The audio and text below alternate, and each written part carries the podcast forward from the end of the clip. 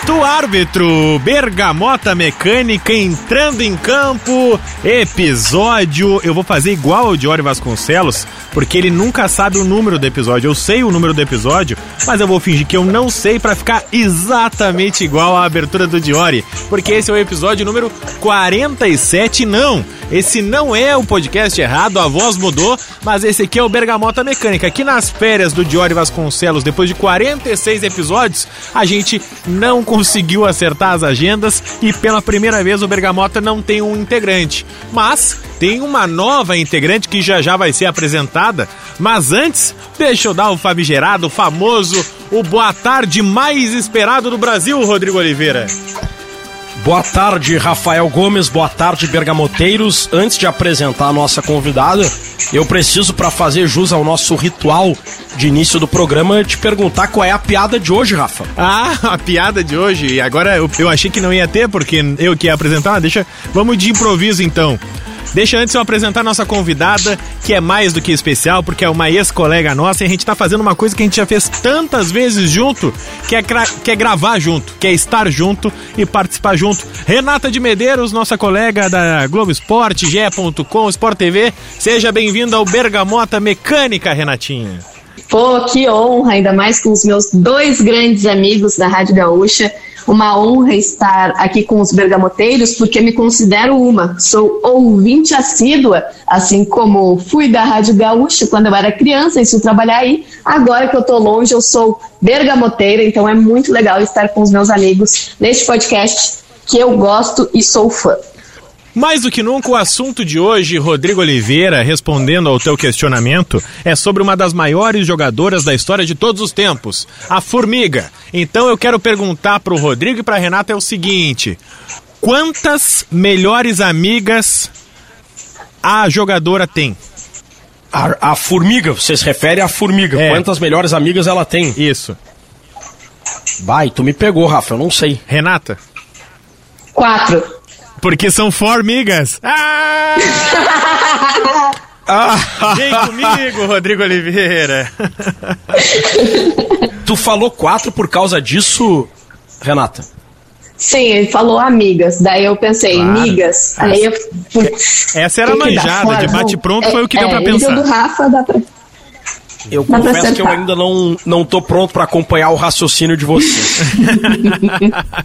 Mas então, Rodrigo Oliveira, a nossa convidada mais do que especial, Renata de Medeiros, está aqui para a gente falar de uma atleta mais do que especial, porque na última sexta-feira o Bergamota ele não costuma ser noticioso, ele não costuma ter uma pauta tão simples, mas a gente achou que nesse momento a pauta se colocava à frente do nosso debate, porque mais do que nunca a despedida da Formiga dos Gramados nos traz muita história bergamoteira para contar contar. Renata de Medeiros, tenta contextualizar brevemente o que, que significa a formiga para quem não acompanha tão de perto o futebol feminino e por que, que a despedida da seleção brasileira na última semana foi tão representativa e tão importante. Bom, eu vou começar fazendo uma pergunta para vocês dois e acho que o pessoal que está nos ouvindo, os bergamoteiros e as bergamoteiras, vão é, refletir sobre isso também. O que, que vocês estavam fazendo em 1996?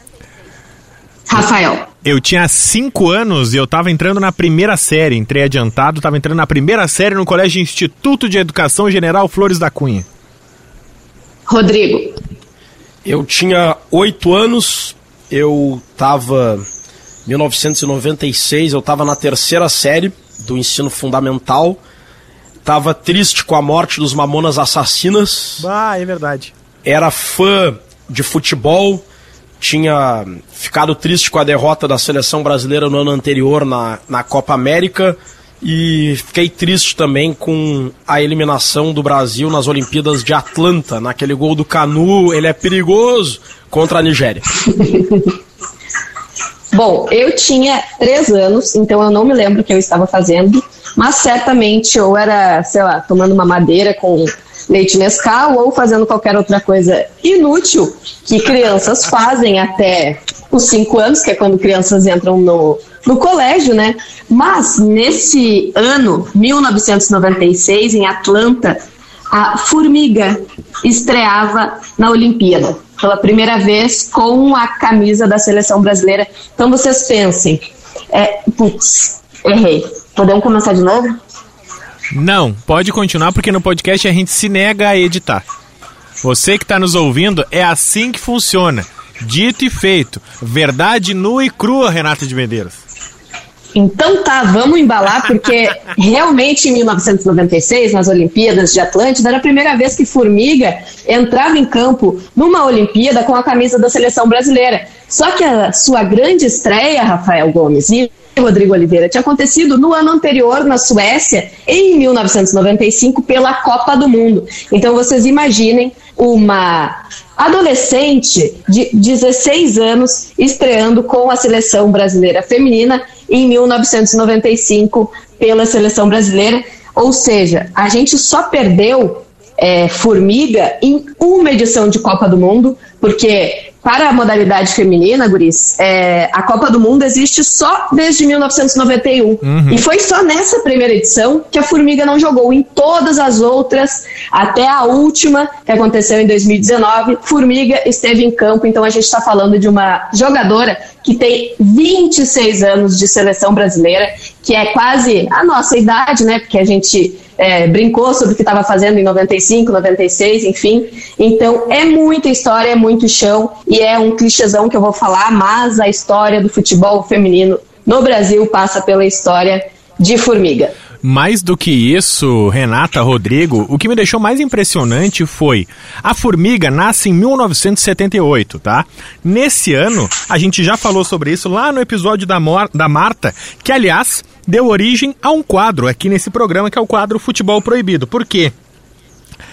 No decreto de lei, artigo 54, decreto de lei 3199, de abril de 1941, as mulheres eram proibidas de jogar futebol. Não era crime, porque elas não iam presas por serem joga jogadoras de futebol, por praticarem futebol, mas eram, elas eram penalizadas, passível de multa ou até mesmo, principalmente, fichação, ficha criminal, né? Quando a Formiga nasceu lá em 1978, essa lei estava em vigor no Brasil e na prática, na história, foram sete Copas do Mundo, como bem lembrou a Renatinha, sete Jogos Olímpicos e um esporte massificado, um esporte popularizado. Mais do que nunca, uh, o futebol que a Formiga entra é muito menor e sem nenhuma representatividade, representatividade comparado ao que ela sai. Achei muito bonito o texto dela no The Players Tribune, que foi publicado na última sexta-feira, data da despedida dela da seleção brasileira contra a Índia, amistoso, lá, na, lá em Manaus, porque ela fala sobre tantas outras coisas como ela, mulher, preta, lésbica, pobre, consegue saber que hoje, aos 43 anos, abandonando o futebol, ela sabe que nenhuma outra jogadora precisa passar pelo preconceito, pela luta que ela passou e que hoje o futebol está muito mais popularizado e muito mais profissional em relação ao que ela era. Então ela fica muito feliz com esse legado que se criou a partir do que aconteceu com a história dela. Porque, bem como disse a nossa convidada, Rodrigo Oliveira, a história da formiga é a história do futebol feminino no Brasil. Sabe, Rafa, que indo nessa linha em relação à proibição do futebol feminino, no dia 7 de maio de 1940, um cidadão chamado José Fuzeira escreveu uma carta aberta ao presidente Getúlio Vargas. Na ocasião, o futebol feminino começou a se popularizar não como clubes, mas cada vez mais mulheres começavam a jogar futebol em relação à realidade daquela época. E esse senhor estava preocupado com isso e escreveu o seguinte: Neste crescendo, dentro de um ano, é provável que em todo o Brasil estejam organizados uns 200 clubes femininos de futebol. Ou seja, 200 núcleos destroçadores de 2.200 futuras mães. Carta assinada por José Fuzeira, publicada no Diário da Noite, carta aberta ao presidente Getúlio Vargas. Ou seja, certamente esse cidadão José Fuzeira, ele não expressou um pensamento isolado. Ele expressou o pensamento dominante dos homens daquela época, tanto que o futebol feminino foi proibido. E eles tinham esse, entre aspas, temor eles acreditavam que o futebol feminino des destroçaria a família, destroçaria as mães de família. E a gente vê como o preconceito ele está enraizado da mesma maneira que o país teve 350 anos de escravidão e que o racismo de hoje ele a gente não pode discutir o racismo sem contextualizar isso, sem refletir sobre isso. Muito tempo de escravidão sem que houvesse políticas públicas para a inclusão dos negros na sociedade após a abolição da escravidão. Da mesma maneira, quando a gente discute o futebol feminino e o preconceito, a gente tem que contextualizar isso, que por muito tempo as mulheres eram proibidas de jogar futebol. E eu faço questão de citar isso porque às vezes a gente cobra melhores resultados da seleção brasileira feminina, né? Só que a gente só faz essa cobrança nas Copas do Mundo e nas Olimpíadas principalmente. E, e pouco incentivo existe para o futebol feminino entre as Copas do Mundo e entre as Olimpíadas. Então é muito complicado a gente cobrar resultados das mulheres que representam a seleção brasileira da mesma maneira que a gente cobra resultados da seleção brasileira masculina, porque o futebol masculino é profissionalizado, estimulado e incentivado há muito mais tempo. E o futebol feminino, se hoje ainda está num estágio muito inicial de profissionalização, imaginem na época que a Formiga começou a jogar e começou a representar a seleção brasileira. E mais do que nunca, né, Rodrigo Oliveira, é importante a gente contextualizar porque a Miraildes Maciel Mota nasce Miraildes, né? E vira formiga aos 12 anos lá quando ela tá jogando futebol e baseado na dedicação de que ela tem, uma analogia feita com o trabalho de formiguinha, né, que carrega várias vezes o seu peso e que trabalha durante todo o verão para no inverno ter o suficiente para poder ficar tranquila, a formiga ganhou esse apelido muito cedo. E mais do que nunca, e a Renata vai poder nos ajudar com mais histórias como essa, a história que mais me impressionou é óbvio que é a da primeira boneca que ela ganhou. Ela disse que tinha 5 anos mais ou menos, e ela é a caçula, hum, tem cinco irmãos, todos meninos, e ela é a única menina. E aí, obviamente, ela fica se criando com seus irmãos e ela vê todo mundo jogar bola, todo mundo brincar na rua, correr, e ela queria fazer o que nem todos os irmãos dela faziam, jogar bola. E aí o que, que ela ganha de aniversário, de Natal? Ganha uma boneca. E ela ganha a boneca, ela diz que ela nunca ficou tão triste por ganhar a boneca. Porque todas as meninas felizes e ela triste, triste, não sabia o que fazer. O que, que ela faz, Renata? Arranca a cabeça da boneca e começa a jogar futebol com a cabeça da boneca. Porque aí aquele era o presente que ela queria. E que coisa maravilhosa que é a história dessa atleta, Renata ela consertou o brinquedo do jeito dela, né, Rafa? Ela não queria aquela boneca. E esse brinquedo, de, de certa forma, de certa forma não, precisamente, ela reforça esse estereótipo que o Rodrigo estava falando, de ver as mulheres como mães, é, que as mulheres não podiam jogar futebol, porque senão não ia ter família mais no Brasil, e é exatamente por isso que se dá ainda bonecas para crianças que são meninas, para elas crescerem a, a, a, aprendendo a cuidar de um bebezinho, para elas desenvolverem esse suposto instinto materno. A formiga não queria saber disso, ela queria jogar bola, e o que, que dava para transformar numa bola? A cabeça da boneca. Então ela já saiu chutando. A dona Celeste falou isso para uma entrevista que eu estava assistindo, né? Que ela tinha certeza que dali ia sair uma jogadora de futebol de futebol, porque quando ela deu a boneca, a primeira coisa que a formiga fez foi arrancar a cabeça e sair chutando. E aí todo mundo ficou chateado, né? Pô, olha ali, ela estragou o brinquedo. E a dona Celeste, mãe da formiga, disse: não, tá tudo bem, é isso que ela quer. Porque ela apanhava dos irmãos mais velhos dela, né? O Manassés e o Esdras davam, é, davam pau mesmo na formiga, não gostavam que ela jogava. No início, ela achava que, que era para ela não sair de casa, que eles tinham medo do que podia acontecer com ela, que era algo protetor. Mas daí, depois que Formiga já virou Formiga, é, houve boatos, viu, Guris, que os irmãos dela, na verdade, não gostavam era de ser humilhados no campo por ela, porque a formiga era muito melhor do que os dois. E aí é essa brincadeira, né? Será que eles não deixavam porque tinham medo pelo que ela poderia passar ou porque não queriam passar vergonha sendo driblados ou enfim, é, com o time da formiga ganhando deles? Então foram essas dificuldades que a, que a formiga passou quando era criança e daí teve que começar jogando futsal e aí passou pela, pelo clássico é, repertório, né, pelo clássico roteiro que as mulheres que, que jogam futebol no Brasil ainda passam. Começou no futsal, foi descoberta numa, é, num campo de barro, é, no bairro Lobato, que é na periferia lá de Salvador, onde ela nasceu, foi descoberta por ali, jogando entre os meninos. Então era muito raro ter um time feminino, então ela teve que começar a jogar no futsal, que era mais fácil de viabilizar, né? Tu precisa de um pouco menos de espaço, de menos estrutura humana, enfim. Então ela começou no futsal, é, depois de enfrentar a cabeça da boneca e os irmãos que batiam nela. Eu gostaria, Rafa e Renata, de fazer uma homenagem aqui no podcast para uma grande amiga minha da época do colégio, amiga da Renata também, a Maria Fernanda. A Maria Fernanda Cavalcante foi minha muito. colega desde o ensino fundamental, desde primeira ou segunda série. E naquela época ela já era não só fanática por futebol, como jogava futebol e muito bem. E era muito engraçado, a gente estudava no Colégio Anchieta e todo ano tinha a Semana Anchetana, com competições entre as turmas em diversos esportes, futebol, vôlei, basquete, né, tênis de mesa, xadrez, é, handball, entre outros esportes. E no futebol feminino, a turma da Maria era sempre campeã.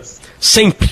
Porque juntava para formar o time, né? Muitas vezes, muitas vezes não, sempre, as turmas colocavam, escalavam meninas que nunca jogavam futebol. Algumas nunca tinham jogado bola na vida e acabavam completando o time. Outras jogavam, mas não gostavam muito. E a Maria não só ela gostava, como jogava muito bem. Era até divertido ver a Maria jogar, porque ela dominava a bola e saía driblando todo mundo, brincando e fazia os gols que ela queria. E ela gostava de trocar passes com as colegas para as amigas fazerem parte do jogo, né? E ela comentava com a gente que era difícil para ela se manter jogando futebol porque era difícil juntar, por exemplo, sete meninas ou 14 meninas, 10 meninas para fazer um jogo de futsal ou de futebol 7. E hoje, é claro que a gente tem um longo caminho a percorrer, mas hoje eu acredito que tanto tu, Rafa, como tu, Renata, conhecem muitas meninas que jogam futebol regularmente. É, quando a gente tem o futebol da zero hora, toda segunda noite, depois da pandemia eu ainda não voltei, mas antes da pandemia, a gente sempre, é, quando eu jogava, sempre tinha um grupo de meninas que jogava com a gente, 14 meninas que jogava futebol, né? Quero também homenagear as minhas amigas, a Viviane Valmorbe, da Marina Sint e a Rafa, esqueci o nome da Rafa, que jogam também nesse time. Cada vez mais a gente vê meninas jogando futebol e combinando, e, e, e futebol 7, futebol 5, futsal. E eu acredito que não o, o, o, preconceito com o futebol feminino obviamente ainda existe, mas eu acredito que a gente teve conquistas nesse meio tempo a ponto de cada vez mais meninas poderem se divertir jogando futebol e acredito que hoje a Maria consiga jogar como a Vivi, a Rafa, a Marina, cada vez mais com parceiras. E não só por isso, né? Como ela uh, ajudou a que meninas como a Maria e a Rafa, eu também tive na, nas, nas minhas amigas de infância a Andresa, que se criou comigo lá no bairro da Entrecap, era a única menina que jogava no meio dos meninos, jogava muita bola e jogava com a gente sempre. E a gente sempre deixava. Ah, é, ela era jogar, ela queria jogar futebol que nem nós, a gente precisava de gente para jogar. A Andresa sempre jogava futebol, mas antes ela era um, um oásis em meio ao deserto. E hoje eu vejo muito mais meninas jogando futebol no dia a dia, porque hoje não é feio, né? Na nossa infância, e a Renata vai saber porque também deve ter passado por isso, era feio a menina que jogava futebol. Hoje não. Hoje várias vezes a gente gente vê as meninas jogando futebol. A gente teve uma colega também, a Laura Frandlich, que hoje mora lá na Austrália, que também tinha um futebol semanal, onde várias vezes eu e o Rodrigo também já jogávamos com as meninas e tinha cada menina boa de bola. Às vezes dava vergonha de jogar o futebol dos guri depois delas, porque aquele time era muito bom. E como isso se espelha na história da formiga, né? De quebrar as barreiras, de enfrentar os problemas. Outra história maravilhosa que eu vi da formiga foi quando ela, ela até não cita o nome numa entrevista, mas ela fala que um dirigente da alta cúpula da CBF ali no finalzinho dos anos 90, ele pede que as jogadoras da seleção ali ainda na época da Cici, elas fizessem tratamento no seu cabelo, porque tinham muitas meninas negras, muitas meninas pobres e, claro, com o cabelo afro, né? E aí o dirigente pede que esse cabelo fosse alisado, que fosse tratado, hidratado, porque assim seria mais simpático. Claro, todo um relato cheio de preconceito do dirigente. Aí o que, que a formiga vai lá e faz no treino do dia seguinte? Ela raspa a cabeça. Porque é essa a resposta que ela teve que dar pro dirigente naquele momento para mostrar que aquele pensamento dele estava errado e que as meninas não precisavam se submeter àquilo. E ela acaba sendo um exemplo para várias meninas. Se não me engano, a Cici acaba raspando a cabeça também por conta do exemplo da formiga, que faz com que a Mariana, a Rafa, a Andresa jogassem futebol lá atrás, assim como provavelmente foi a Renatinha. É, eu no futebol, ou na, na educação física do colégio, Rafa, ou eu jogava mal, que era quando a gente, que as meninas tinham que jogar vôlei, ou eu apanhava, que era quando eu jogava futebol com os guris, assim, eu não me destacava em nenhuma das modalidades, por isso eu virei jornalista, né? Mas uh, certamente é a gente estava comentando antes, né? É o roteiro é, de, de muitas mulheres que jogam o futebol até hoje. Eu lembro sempre, agora que vocês estavam falando, né, de gurias que, que, tão que participaram da, da vida de vocês jogando futebol, eu lembrei da Natália, uma menina que em 2018 ou 2019 que tinha 12 anos, ela foi selecionada na peneira masculina do Havaí, no clube de Santa Catarina. Então, ela lá entre, sei lá, quase uma centena de guris, a única menina fez a peneira e passou entre os 25 selecionados. Então, até naquela peneira, né, e, e assim, não tão distante, isso faz dois, três anos, ela teve que participar do mesmo processo seletivo que os meninos, então a gente ainda vê histórias assim, mas que bom, eu acho que elas estão sendo menos frequentes e mais normalizadas, né? A, a formiga mesmo é, diz isso e é muito legal ver o empenho dela em falar no legado que ela deixa, né? Porque ela, ela comenta, né? Ah, cheguei como caçula da seleção com 16 anos, jogando uma Copa do Mundo em, em 95, e agora eu já sou chamada de vovó, porque tenho colegas aqui que não eram nem nascidas quando eu comecei a jogar na seleção brasileira. Então, ela passou por toda essa mudança no futebol feminino no Brasil, é, soube de todas as dificuldades que tinham no passado, sabe de todas as dificuldades que ainda se enfrentam no futuro, mas é aquilo que tu disse, né, Rafa? Ela destaca que uh, hoje em dia nós precisa quebrar tantos muros quanto ela, Cristiane, Marta, é, a Pretinha, enfim, toda essa turma aí tiveram que quebrar lá no início dos anos 90, principalmente, que foi quando o pontapé inicial, digamos assim, começou uh, no futebol feminino, principalmente por causa da, da Copa de 91, né? Eu quero perguntar para Renata, queria te pedir, Renata, para contar como foi aquela vez, aquela oportunidade em que tu jogou no Olímpico. Na despedida do Olímpico, o Grêmio fez uma série de jogos da imprensa contra a comissão técnica e contra funcionários do Grêmio e montaram um time feminino da imprensa contra um time feminino de funcionárias do Grêmio. E, se eu não estou enganado, tu jogou, né? Queria que tu contasse sobre essa experiência, Renata. Nossa, foi muito legal, Rodrigo, porque o Olímpico já não sediava mais jogos do Grêmio, né? Foi nos 111 anos do Grêmio.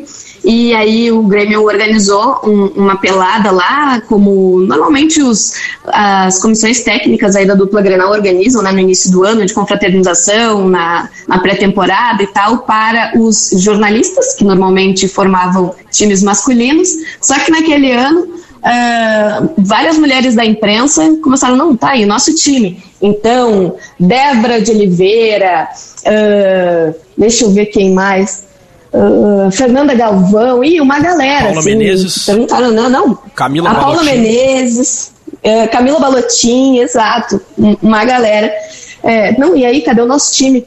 Então eu sei que formaram um time que nunca tinha jogado junto na vida. Eu não conhecia muita gente dali, eu recém estava começando jornalismo esportivo. É, a gente nunca tinha se visto. O pai da Débora foi o nosso técnico. E, e aí, só, ó, galera, entra aí em campo. Quem quer ser a goleira, Débora. Tá? A Débora vai pro gol, o resto se dividam aí. Coitada e eu lembro goleira. Que a Maria, é, a Maria, essa amiga do Rodrigo que ele destacou no início do podcast, foi o nosso destaque, foi quem salvou a barca. A gente fez bonito. Eu, se eu não me engano, ela que marcou o gol. A gente perdeu por 2 a 1 um, mas assim, a gente vendeu caro a nossa derrota, viu? Foi, foi duro para as gurias do Grêmio, que inclusive tinham meninas que treinavam na escolinha do Grêmio. Então, fica aí Dez anos depois, a minha denúncia, tá? Porque foi muito disparelho aquele jogo. Era pra gente ter tomado um vareio, como de fato tomou, não, não, não. mas o placar Dez foi anos apertado. depois tu vai reclamar, Renata? Se eu não reclamar ah, agora, é quando que eu vou reclamar, pô? Por... Eu falei que a Maria Fernanda era minha amiga do colégio para explicar porque ela participou do jogo. A Renata veio me perguntar nessa época se eu conhecia mais meninas jornalistas que jogassem futebol para poder completar o time. Até para se ter uma ideia, era, era difícil de é, ter 11 meninas para jogar mais reservas, né? Não tinham tantas mulheres que, que jogavam futebol assim. E a Maria, essa minha amiga do colégio, casualmente ela é jornalista também. Ela foi minha colega no fundamental, é, depois, no ensino médio, nós não éramos da mesma turma, mas éramos da mesma série. E depois viramos colegas na Fabico, Faculdade de Comunicação da URGS. Ela é jornalista, chegou a trabalhar como assessora de imprensa do time Brasil nos Jogos Olímpicos do Rio de Janeiro em 2016. Aí, bom, ela é jornalista, se enquadra no critério imprensa. Daí eu passei o contato dela para Renata e ela se destacou no jogo pelo time da imprensa. Mas como é. é agora como tá, muda, tá, né, tá explicado por que eu não lembrava os nomes, viu, Rafa? Porque foi uma luta para reunir a, a, galera. Então, Mas era justamente isso que eu ia falar.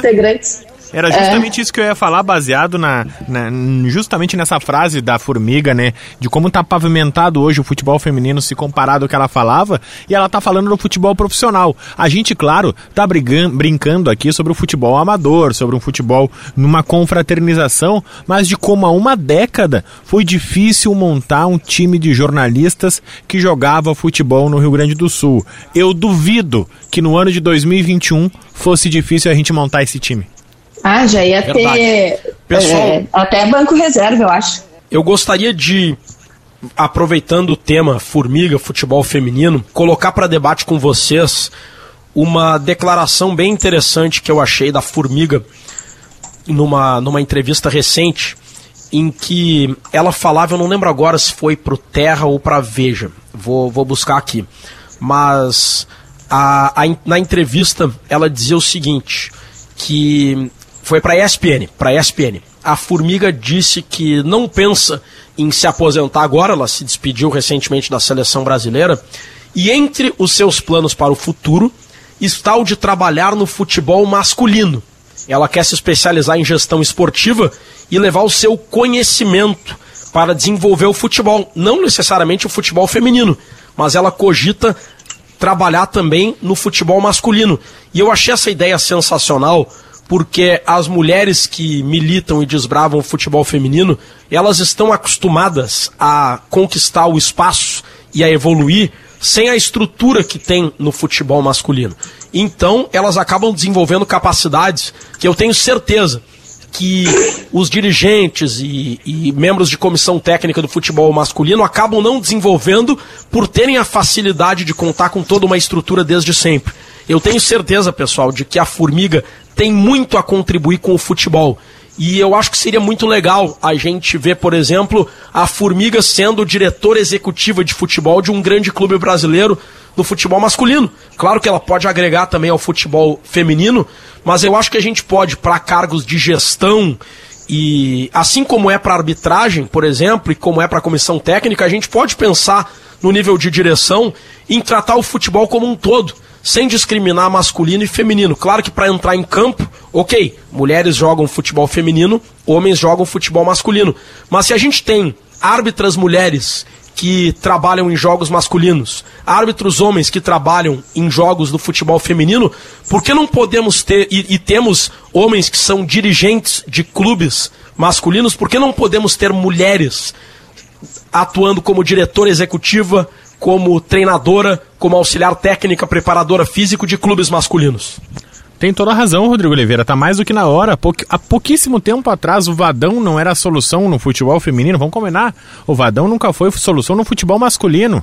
A Formiga, que foi a jogadora histórica do futebol feminino, tá mais do que na hora da gente ver esse cross, da gente ver a possibilidade de fazer um intercâmbio entre as categorias masculina e feminina, e ninguém melhor nesse momento de aposentadoria, de toda essa história que a Renata citou, de sete Olimpíadas, sete Copas do Mundo e uma vida dedicada à seleção brasileira, vão lembrar, estreia da Formiga na seleção, é numa Copa do Mundo, direto num Mundial, Brasil e Japão, com 17 anos, ela mesmo brinca, né, que entrou menina no jogo e saiu mulher, e desde então como bem lembrou a nossa convidada, são 26 anos de seleção brasileira e futebol feminino.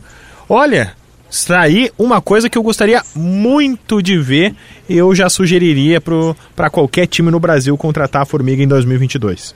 Agora, antes de falar um pouquinho sobre esse assunto, vocês uh, citaram o Vadão aí. Antes de, de continuar falando do, da Formiga, eu quero perguntar para vocês: que técnico no mundo, não precisa ser só no Brasil, tá? No futebol masculino, iria para uma Copa do Mundo depois de uma sequência de nove derrotas? nos amistosos preparatórios ou qualquer torneio preparatório? Zero. Nenhum. Nem o Guardiola Nenhum se sustenta, se, nem o Guardiola se sustentaria na seleção com nove derrotas. Pois sustentaram o Vadão, né? Então, é, é, só aí a gente já vê uma discrepância muito grande da forma como o futebol feminino e o futebol masculino uh, são tratados, né? E, e, sobre isso, Rodrigo, da, da Formiga atuar no futebol masculino, ela tem um currículo que nenhum homem tem nenhum homem na história do futebol, seja feminino ou masculino, tem o um currículo de sete Copas e sete Olimpíadas na, na carreira, né? Então, pelo currículo, ela está mais do que pronta para assumir isso, uh, qualquer cargo, né? Eu digo ligado, ligado aos bastidores do futebol, seja como treinador, auxiliar ou dirigente. E ela mesma, no ano passado, deu uma entrevista falando sobre isso, né? Que ela voltou para o São Paulo, claro, tendo todo o carinho por ser o clube que é, revelou ela, mas também por um projeto pós-jogadora que ofereceram para ela, é, de, de iniciar algum estágio no clube, de dar essa estrutura para ela, para ela começar a descobrir o que será que eu quero fazer depois que eu parar de ser jogadora. E na CBF, em outra entrevista, ela também já falou que tem interesse em fazer o curso de, de treinadores, né, a licença de treinadores, que tem uma série de graduações, mas ela já é, manifestou esse interesse porque ela quer, uh, entre aspas, fazer as coisas 100% assim como eu faço dentro de campo. Então, ela quer fazer os cursos para entender melhor as coisas, ela quer fazer os cursos para entender melhor aquilo que ela já fez muito intuitivamente, porque, como vocês mesma, mesmos destacaram, o futebol feminino não é tratado com a mesma uh, com o mesmo profissionalismo que é o futebol masculino. Então, muitas coisas são feitas sem a gente se dar conta que está fazendo. Então, ela quer parar, quer estudar, quer entender tudo o que aconteceu e o que, que ela pode contribuir para tudo isso. E, e, sobre a estrutura, Rodrigo, que tu falaste, é, esses dias a, a Formiga disse assim: Olha, eu ainda luto pelos direitos, né, para que as jogadoras de futebol feminino tenham uma carteira assinada, tenham um plano de saúde, tenham um campo bom para treinar, um campo bom para jogar. Imagina se ela chega no futebol masculino sem ter que lutar por esses direitos porque é uma coisa que já está consolidada no futebol masculino, né? E foi justamente então... isso que aconteceu em 2016, né, Renata? Quando ela se despede da seleção, eu, eu confesso até, eu não sou um especialista em futebol feminino, mas eu tento acompanhar sempre para não ser um ignorante no assunto. Quando me falaram da despedida da Formiga, eu, claro, vi a Formiga na Copa do Mundo, eu lembro que já me chamou a atenção pela primeira vez. Eu pensei, ué, a Formiga já não tinha se aposentado da seleção, eu lembro de ter visto alguma coisa. Pois a Formiga teve um jogo de despedida da da seleção em 2016, ainda quando o técnico era o Vadão.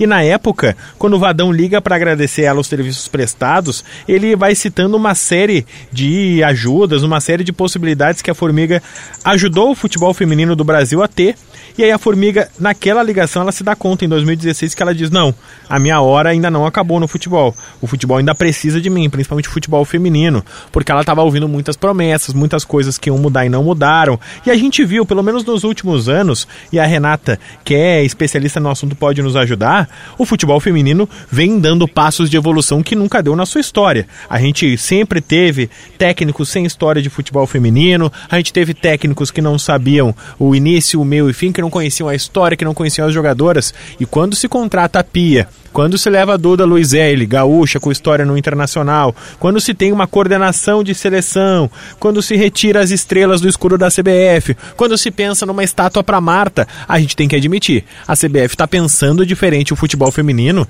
há pouco tempo, há dois, há três, há quatro, há cinco anos, mas hoje se pensa futebol feminino no Brasil. Então por isso que a Formiga também insiste na sua carreira, adia a sua despedida e se despede só cinco temporadas depois. E podemos, acho, admitir que com muito mais vitórias uh, em relação ao bastidor do que em 2016. Com certeza, tenho... Rodrigo. Até pelo. Uh, perdão, Rodrigo, só para concluir, até pelo, pela estrutura que a gente vê no Brasil, né? É, em 2019, quando o, o Brasil é, atuou sua última Copa do Mundo é, feminina, a gente não tinha ainda nenhuma atleta revelada pelo próprio Brasileirão Feminino do Brasil, porque foi um campeonato que começou apenas em 2018. Então tu pensa que só a partir de 2018 a gente tem um campeonato de base que pode começar a revelar jogadoras para a seleção principal. Então é óbvio que Marta, há tantos anos na seleção, Cristiane saiu assim por um jeito absurdo para mim, né? Nas últimas Olimpíadas, a Formiga, há mais de 20 anos também.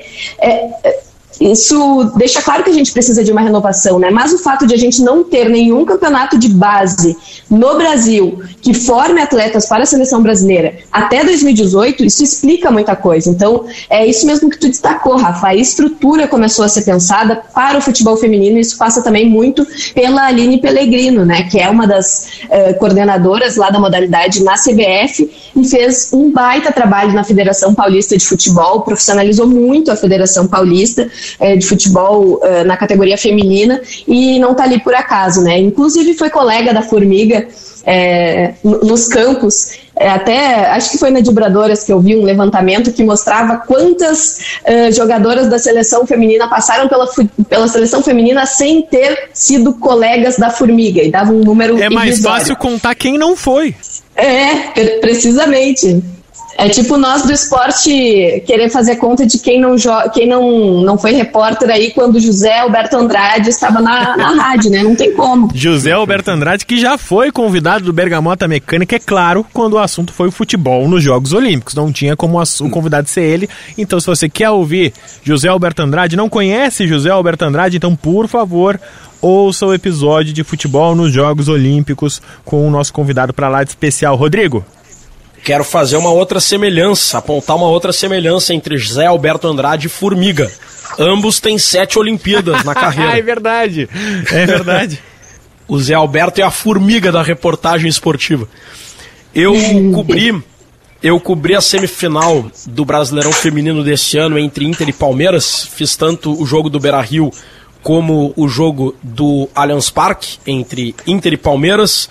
E eu achei muito legal de ver pela primeira vez um engajamento dos gaúchos, mas também dos, dos paulistas, pelo, pela classificação, né? no caso o Palmeiras acabou se classificando, o engajamento mais parecido com o que se tem para o jogo para as partidas de grandes clubes do futebol masculino.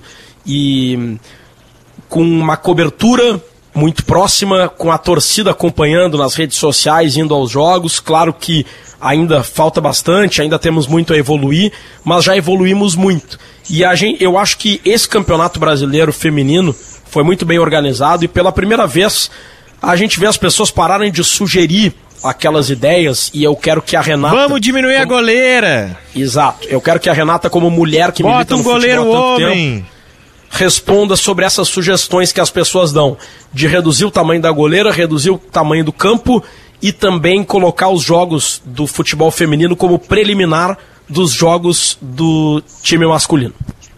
Bom, em respeito aos bergamoteiros e bergamoteiras, eu vou tentar responder com educação. Pode responder Porque... sem educação, a gente aceita. No Bergamota Não, assim, pode.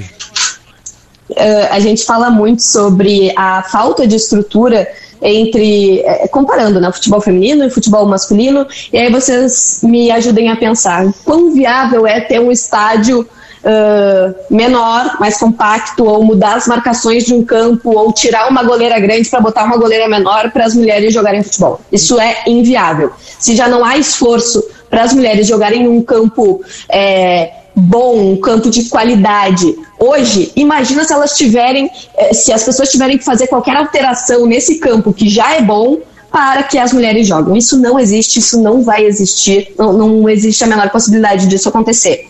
É, sobre as preliminares, isso ainda é um assunto que divide muito né, uh, as opiniões, Rodrigo. Por quê? Tem gente que ainda pensa, ah, olha só, que absurdo, né? A gente não precisaria ter o futebol masculino para alavancar o futebol feminino. O futebol feminino por si já deveria levar pessoas o suficiente no estádio para lotar, para torcer, enfim. Por outro lado, eu ainda vejo que medidas como essas são necessárias para aproximar o público do futebol feminino.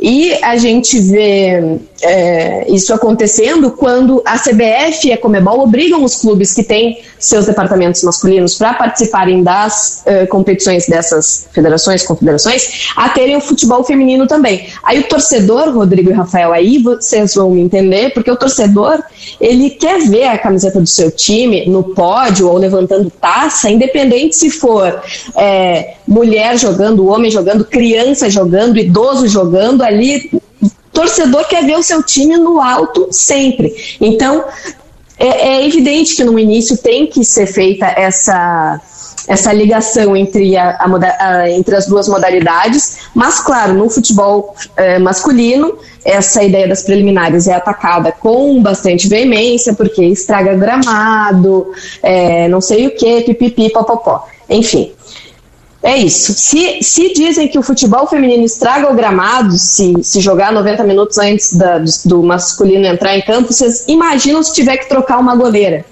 Não funciona. A Formiga, pela seleção brasileira, tem 233 jogos. Venceu 151 e perdeu 47, menos de 50 jogos. Ou seja, a formiga vestindo amarelinha tem quase 70% de aproveitamento. Aqui no Bergamota Mecânica a gente sempre tem um pré-requisito. O primeiro deles eu vou cumprir agora. Porque é óbvio, assim, a gente não gosta, não, não tem como fazer comparação masculina e feminina, porque não tem e não é preciso comparar. Mas antes a Renata até brincou, né? Ah, o técnico da seleção feminina, masculina, se perdesse nove, ia ser o técnico que nem o Vadão? Não fosse qualquer técnico, fosse o Guardiola, perder nove seguidos, ia ser demitido. Dá para dizer, Renata, claro, brincando, com todos os respaldos, a formiga é o nosso Cristiano Ronaldo, porque o físico que ela tem e o tanto que ela se dedicou me lembra muito o português que está lá com seus 37, 36 anos no auge, jogando na Premier League. Vamos lembrar, a formiga com mais de 40 anos foi contratada pelo Paris Saint-Germain, foi contratada por um dos maiores times do futebol feminino no mundo. E aí ela vem aos 43 para o São Paulo, que é o primeiro time grande que abraça ela na carreira dela, e aí, claro, para começar o encerramento da sua carreira. Mas me impressiona muito a qualidade física e a dedicação que ela tem para com o seu próprio corpo. Eu fiquei lendo, inclusive, me lembrou muito uh, a dedicação do CR7 que a gente tanto fala e a gente tanto vê a dedicação dele dentro e fora de campo. E claro, né, uh, não só Uh, fazendo essa comparação, que não é das melhores, mas foi o que teve no momento, a formiga mostra o quão extraordinária ela é por tá tanto tempo na seleção brasileira, mas uma coisa me deixou um pouco triste numa das entrevistas que eu vi dela. Ela disse que um dos legados que ela quer deixar é o de contratos longos no futebol, porque mesmo ela sendo uma das maiores jogadoras da história, ela nunca conseguiu ficar muitos anos num mesmo time. Por quê? Porque na vida toda dela de futebol, na carreira futebolística dela, o futebol feminino foi se ambientando, foi se profissionalizando. Então ela não consegue jogar mais do que duas, três temporadas numa mesma equipe. Às vezes essa equipe fecha, às vezes ela deixa de pagar, às vezes ela não quer mais renovar o contrato. Então olha só, São Paulo, Portuguesa, volta para o São Paulo, Santa Isabel, Santos, Rosengard, Malmo, New, New Jersey Wildcats, Kickstreak Lady Blues, Saad, Botucatu, Palmeiras, Gold Pride, Chicago Red Stars, São José, América de Natal, volta para o São José, São Francisco do Conde, Paris Saint-Germain e São Paulo. Olha a quantidade de clubes que tem para uma jogadora tão vitoriosa, tão vencedora. Por que, que ela joga em tanto clube? porque os clubes não investem em futebol feminino. Uh, tu disse perdão pela brincadeira, e já que não precisa ser educada no Bergamota, que agora de posse dessa informação eu vou dizer brincadeira, um tapão nessa tua cara, Rafael Gomes, só para manter um pouco eu achei que o carinho que existe na nossa amizade. Achei que tu ia dizer o contrário, que se a Formiga tem 43 e o Cristiano Ronaldo é 37, o Cristiano Ronaldo que é a Formiga do futebol masculino. Não, é que ele ainda tem que lutar muito para ser a formiga do futebol. Quando ele tiver sete Copas, inclusive a seleçãozinha dele está a perigo de participar da ah, próxima, tá? É. Quando ele, quando ele tiver sete Copas no currículo, ele vem querer se comparar, estar na mesma frase que formiga. E aproveitando que a gente está refletindo também sobre é, vários temas que não só futebolísticos no, no podcast, a gente tem que se esforçar, todos nós que trabalhamos com futebol e mídia esportiva, a não tratar os homens como referência para tudo. Porque a gente tem que parar com essa ideia de que ah, tem que jogar como homem é jogar bem. Ah, não joga que nem uma mulher é jogar mal. A gente tem que parar com essas, uh, esses reforços de, de, linguagem que depreciam as mulheres e exaltam os homens, uh, porque é isso que a gente está buscando, né? Se a gente busca uma igualdade, não faz sentido a gente separar. Uh, essa comparação, por exemplo, eu, eu mesma adoro comparar, né? Porque eu disse, ó, o Cristiano Ronaldo vem engraxar a chuteira da, da formiga quando ele disputar sete Copas, né? A gente naturalmente brinca com isso, mas uh, esse joga que nem homem ou joga que nem mulher, a gente tem que parar de, de ana, da analogia do bom é homem, ruim é mulher. Então, o Cristiano Ronaldo que tem que jogar que nem a formiga, viu, Rafa? Correto. Hoje nós temos grandes referências no futebol feminino. Acho que a Formiga e a Marta a Cristiane estão entre as principais, poderíamos citar outras. Mas eu lembro, e aí aproveitando essa discussão para avançar na reflexão, lembro quando a gente fez um, o episódio sobre a Marta, não lembro se foi tu, Rafa, ou o Jory, trouxe uma entrevista da Marta em que ela citava o Rivaldo como uma referência, porque na época não havia atletas mulheres para serem citadas como referência. Ela gostaria de ser eu uma, uma referência para as meninas do futuro e eu tenho certeza de que ela é. Assim como eu falei que é complicado cobrar resultados da seleção feminina antes que haja uma profissionalização e um incentivo maior, eu acredito que, e aí, é, pedindo a permissão da Renata para fazer essa comparação, eu acredito que para o futebol feminino, a, a Formiga e a Marta, elas estão como Leônidas da Silva esteve para o futebol masculino. Ele não ganhou, é, não ganhou títulos de Copa do Mundo ou de Olimpíadas. Em compensação, ele abriu caminhos para as gerações futuras serem campeãs, porque ele era negro e ao mesmo tempo um craque, um ídolo que inspirou gerações e os títulos vieram na sequência numa época em que o futebol estava começando a se profissionalizar no Brasil. O futebol feminino está começando a se profissionalizar agora e temos Marta, temos Cristiane, temos Formiga e tantas outras como referência para meninada que está vindo com tudo no futebol feminino. Eu tenho certeza de que se a gente seguir nesse caminho e evoluindo mais na profissionalização do futebol feminino, o Brasil vai ter não só títulos, como o futebol feminino vai cumprir, vai dar muitas alegrias pra gente também no papel social que qualquer esporte sempre tem. Sabe quem é o ídolo da, da Formiga? Ou quem era quando ela iniciou, Rodrigo? Não. O Capitão Dunga. Então, por esse motivo mesmo que tu falou, não tinha futebol feminino para ver, não tinha quem se inspirar.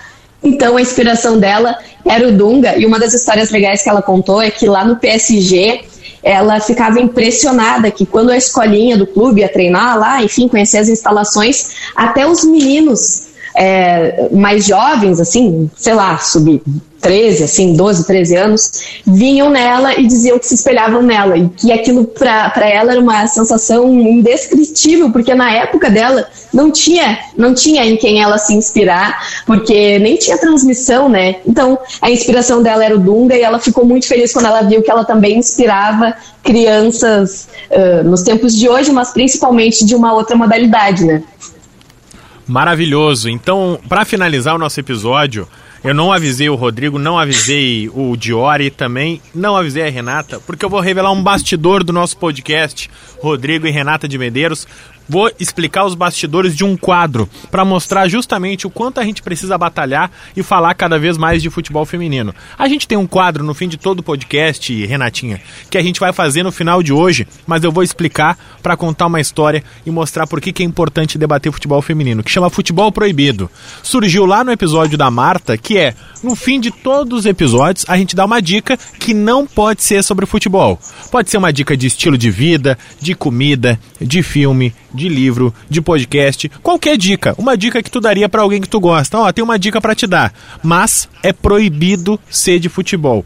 Por que, que a gente deu essa, essa, criou esse quadro, Renata? Porque, número um, os nossos ouvintes nos pediam algumas indicações. A gente tem um grupo no Telegram. Aliás, participe lá, Telegram Bergamota Mecânica, onde a gente compartilha todas as nossas dicas e costuma bater papo com os ouvintes por lá. A gente tem um perfil de um dos nossos ouvintes, que é o Bergamota Mecânica Ref, que são as referências citadas episódio a episódio. Então você pode ver todos os livros, artigos, matérias que a gente citou, tá tudo lá. Um baita trabalho do nosso ouvinte. Siga também o Bergamota Mecânica Ref. Mas mais do que nunca, Renata, Marta. Quando a gente publicou o episódio da Marta, eu, Rodrigo Diori, nos colocamos no nosso lugar e pensamos, bah, somos três homens, três homens héteros, brancos, vamos falar de futebol feminino, vamos falar da Marta? Não, é só um pouquinho, ela é a maior de todos os tempos. A gente tem um monte de história para contar da Marta e a gente se dedicou, viu o Globo Repórter, viu matéria, leu uh, as demais entrevistas, viu o canal do YouTube da Marta que tem participação da Formiga cantando lá junto com ela também, e a gente viu o quanto de história e o quão legal a gente conseguiu fazer um episódio. Só que esse episódio, Renata, ele foi um dos que menos foram ouvidos pelos nossos ouvintes. E a gente tentou entender o porquê. Será que a gente não pesquisou? Será que a gente deveria ter colocado alguém para falar junto conosco para validar o que a gente estava dizendo? Será que faltou conteúdo? E a gente ficou, ficou, ficou e a gente se deu conta o que, que tinha acontecido. A gente viu que havia um preconceito para com o assunto. E isso, uma interpretação nossa, total. Ninguém nos falou nada, ninguém nos disse nada. Simplesmente, aquele episódio ele não ganhava play. E aí o que, que a gente fez? A partir do episódio seguinte, a gente criou um quadro dito Futebol Proibido. Quer entender por que, que, o nome do quadro é Futebol Proibido, vai ouvir o episódio da Marta. E aí, a partir daí, várias outras pessoas começaram a voltar no episódio da Marta para ouvir e tentar entender o que aconteceu. E aí, o episódio da Marta, naturalmente, ele foi escutado pelas pessoas, que elas perderam o pré-conceito, como diz na etimologia da palavra, e deram o play lá no episódio da Marta e viram que foi um bom episódio, que era um episódio denso, recheado de histórias socioculturais, como é o Bergamota Mecânica. E claro, tempos depois viram que ele era um episódio como qualquer outro, falando de futebol, cultura, história e sociedade, contando do jeito do Bergamota Mecânica. Então por isso que hoje a gente quis vir aqui falar da Formiga, a gente vai falar sobre a Cristiane e tantas outras meninas, mulheres que fizeram o futebol ser tão popular e tem tanta história para contar, uma história tão cheia de detalhes e riquezas como é a história da Formiga. Tô até emocionada depois disso, hein, Rafa. Mas é, uma uma passagem legal, assim, que até estava me dando conta disso agora, uh, olhando o, o, histórico da formiga, assim, até eu gostaria de é, agradecer vocês por terem me convidado. Quando o Rafa me convidou pela primeira vez, eu disse: não, não tenho roupa para falar da formiga, não sei o suficiente sobre a formiga.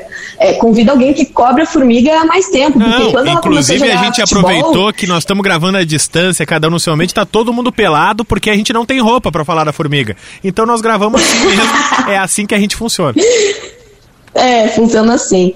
Mas uh, falei, pega alguém mais experiente que acompanha a formiga mais tempo e tal. E o Rafa disse: não, vamos lá, vamos pesquisar, vamos fazer do jeito que eu e o Rodrigo fazemos. A gente nem sempre vivenciou um evento que a gente grava, então bora. E eu comecei a ler muito sobre a formiga, a ver muitas entrevistas dela. Assim, eu tô com páginas e páginas aqui de, de coisas que ela falou que eu fui anotando. Eu tô virando quase aquelas coisas de é, é, mensagem motivacional, sabe? Com frases da formiga.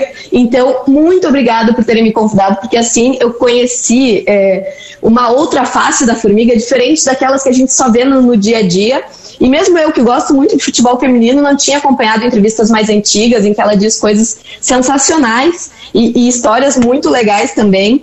Então, agradeço vocês. E só para a gente ter uma ideia assim, do quão importante é a Formiga, ela destacou em alguma das entrevistas que eu vi pontos importantes da carreira dela. Em 99, quando ela tinha 20 anos e o Brasil foi terceiro lugar uh, na Copa, ela bateu o pênalti decisivo nas alternadas na disputa do terceiro lugar contra a Noruega, tá? Isso na Copa dos Estados Unidos em 99. E aí ela falou: olha, foi, foi indo os pênaltis, todo mundo foi acertando, e foi indo, e foi indo, foi indo, terminou os cinco, quando eu vi era eu a sexta. Pensei, bom, não tem o que fazer, fui lá e resolvi. Então ela, com 20 anos, conseguiu um terceiro lugar, que naquela altura, assim, era muito histórico para o Brasil.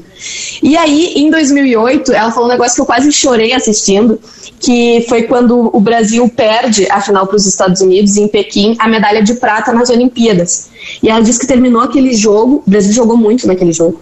Terminou aquele jogo, ela viu as meninas despencando no chão, começando a chorar. Ela olhou para cima e aí ela agradeceu a Deus e tal e percebeu que não caía nenhuma lágrima do olho dela. E aí ela diz assim: Como é que pode, né? Tô aqui, tô triste, não cai nenhuma lágrima.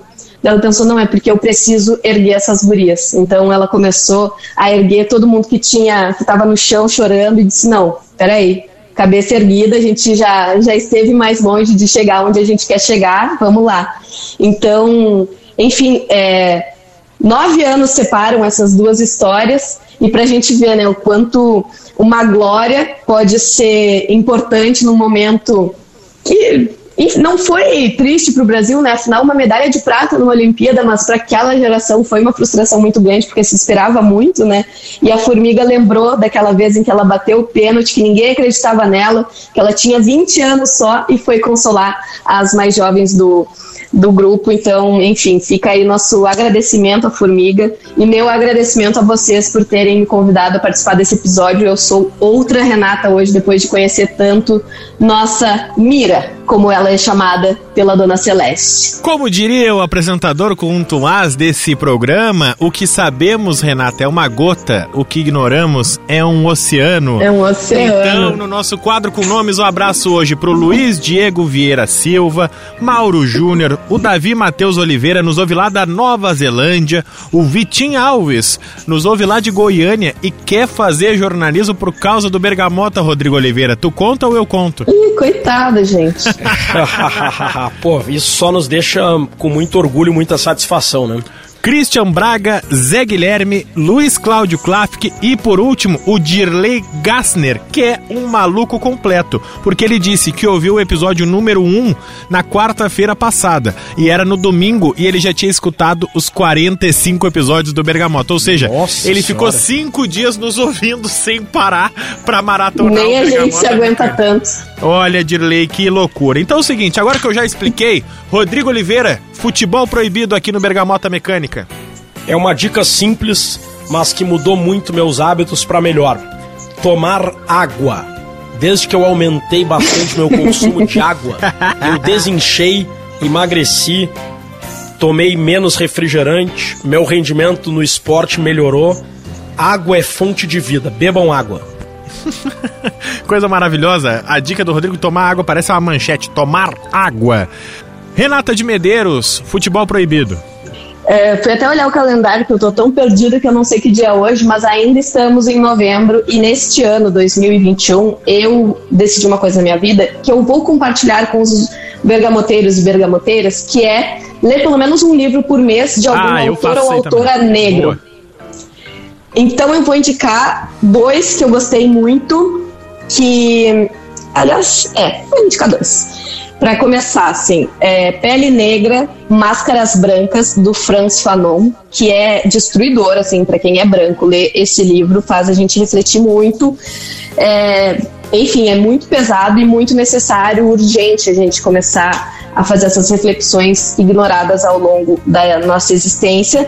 E também a Lélia Gonzalez, que chama Por um Feminismo Afro-Latino-Americano. E uma história sobre esse livro que é legal, eu conheci esse, é, a, a, autora Lélia Gonzalez através de Angela Davis, que é uma das feministas mais importantes do mundo e é americana. E ela disse: Olha, eu recebo muitos pedidos de palestras aí do Brasil e tal, e eu não vejo vocês valorizando para mim, uma grande referência que eu tenho mesmo, que é uma brasileira, a Lélia Gonzalez. Então, pô, a mulher é referência para Angela Davis, como é que a gente não vai ler sobre ela? Ela é genial, então fica aqui a minha dica para quem está nos ouvindo. Muito obrigado. Então vou dar minha dica então para finalizar. Eu vi, pode atender o interfone aí, não tem problema nenhum. Eu tava espirrando aqui antes, tava tentando ignorar. Provavelmente meu espirro saiu, mas eu tô sozinho, então não dá nada. A minha dica. Oi. Alô, é o iFood? É quem? É o Rap? Pode é o subir, Uber? pode subir. É o 99? Valeu. Vamos citar todas as marcas, porque a única marca que nos patrocina aqui é a KTO. Aliás, vai lá no arroba KTO Underline Brasil e diz assim, ó. Muito obrigado por patrocinar o Bergamota Mecânica, porque olha só, Renata. Justamente por estar patrocinado pela KTO Underline Brasil, é que o Bergamota Mecânica tá renovado para 2021. Então, se a gente começou em janeiro e a gente já tá com quase 50 episódios, a gente tá garantido até o episódio número 100. Depois do episódio 100 eu não sei, eu não garanto. Mas até o episódio número 100, o Bergamota Mecânica tá mais do que confirmado. Então você passa lá no Instagram, arroba KTO Underline Brasil, faz a sua brincadeirinha, faz a sua fezinha e diz lá, ó, muito obrigado por patrocinar o Bergamota, muito obrigado por estar junto do Bergamota, porque é graças a vocês que os guris vão continuar. E pra finalizar, eu vou dar minha dica, que é o seguinte, eu assisti esse final de semana, achei do caralho, que é o filme Rocketman, do Elton John, a história e vida do Elton John, que coisa maravilhosa, que baita ator, que eu não tinha tanto detalhe sobre a vida dele, assisti no domingo à noite e fiquei maravilhado, tá disponível no Netflix, amei ver a história e a biografia do Elton John, Sir Elton John, né? Vamos respeitar. Renata de Medeiros, muito obrigado. Um beijão aqui do Bergamota Mecânica. Eu quero dizer o seguinte: cada episódio a gente tem que relacionar o nosso assunto com Pelé e com Maradona. Porém, depois da mijada que eu tomei da Renata de Medeiros, muito bem tomada, o Pelé e o Maradona vão esperar, porque a formiga é muito mais representativa nesse momento. Renata, beijo, muito obrigado pela parceria. Beijo, tem pouso para vocês aqui no Rio de Janeiro. Rodrigo Oliveira já usufruiu desse serviço com café da manhã incluso, Opa! viu, Opa! Rafael? Opa! Então espero você e Juliana aqui mais breve que a pandemia permitir. Então presta atenção que tem um quadro à venda também nesse programa, Renata de Medeiros, que é o sumiço do Rodrigo É. Oliveira. Rodrigo Oliveira, muito obrigado. E quais são as suas últimas palavras no podcast de hoje, Rodrigo? Ele sempre desaparece, ele sempre tem um compromisso. Eu sabia, é claro, que o Rodrigo já tinha saído, mas como ele faz isso costumeiramente, a gente expõe, a gente não corta, a gente não edita, tá feito, direto e reto. Então, Bergamota vai ficando por aqui. Se inscreva aí na sua plataforma de podcast, compartilhe com seus amigos. Muito obrigado, arroba KTO Underline Brasil. E até. Ah, calma, esqueci! Renata, um número de 1 a 3. Hum. Três. 3. Então, tá decidido que o episódio da semana que vem do Bergamota Mecânica é futebol e política no Brasil. Como o futebol se relaciona com a política no Brasil, a gente tá ralado. Tchau, Renata. Obrigado. Beijo. Beijo, amo vocês.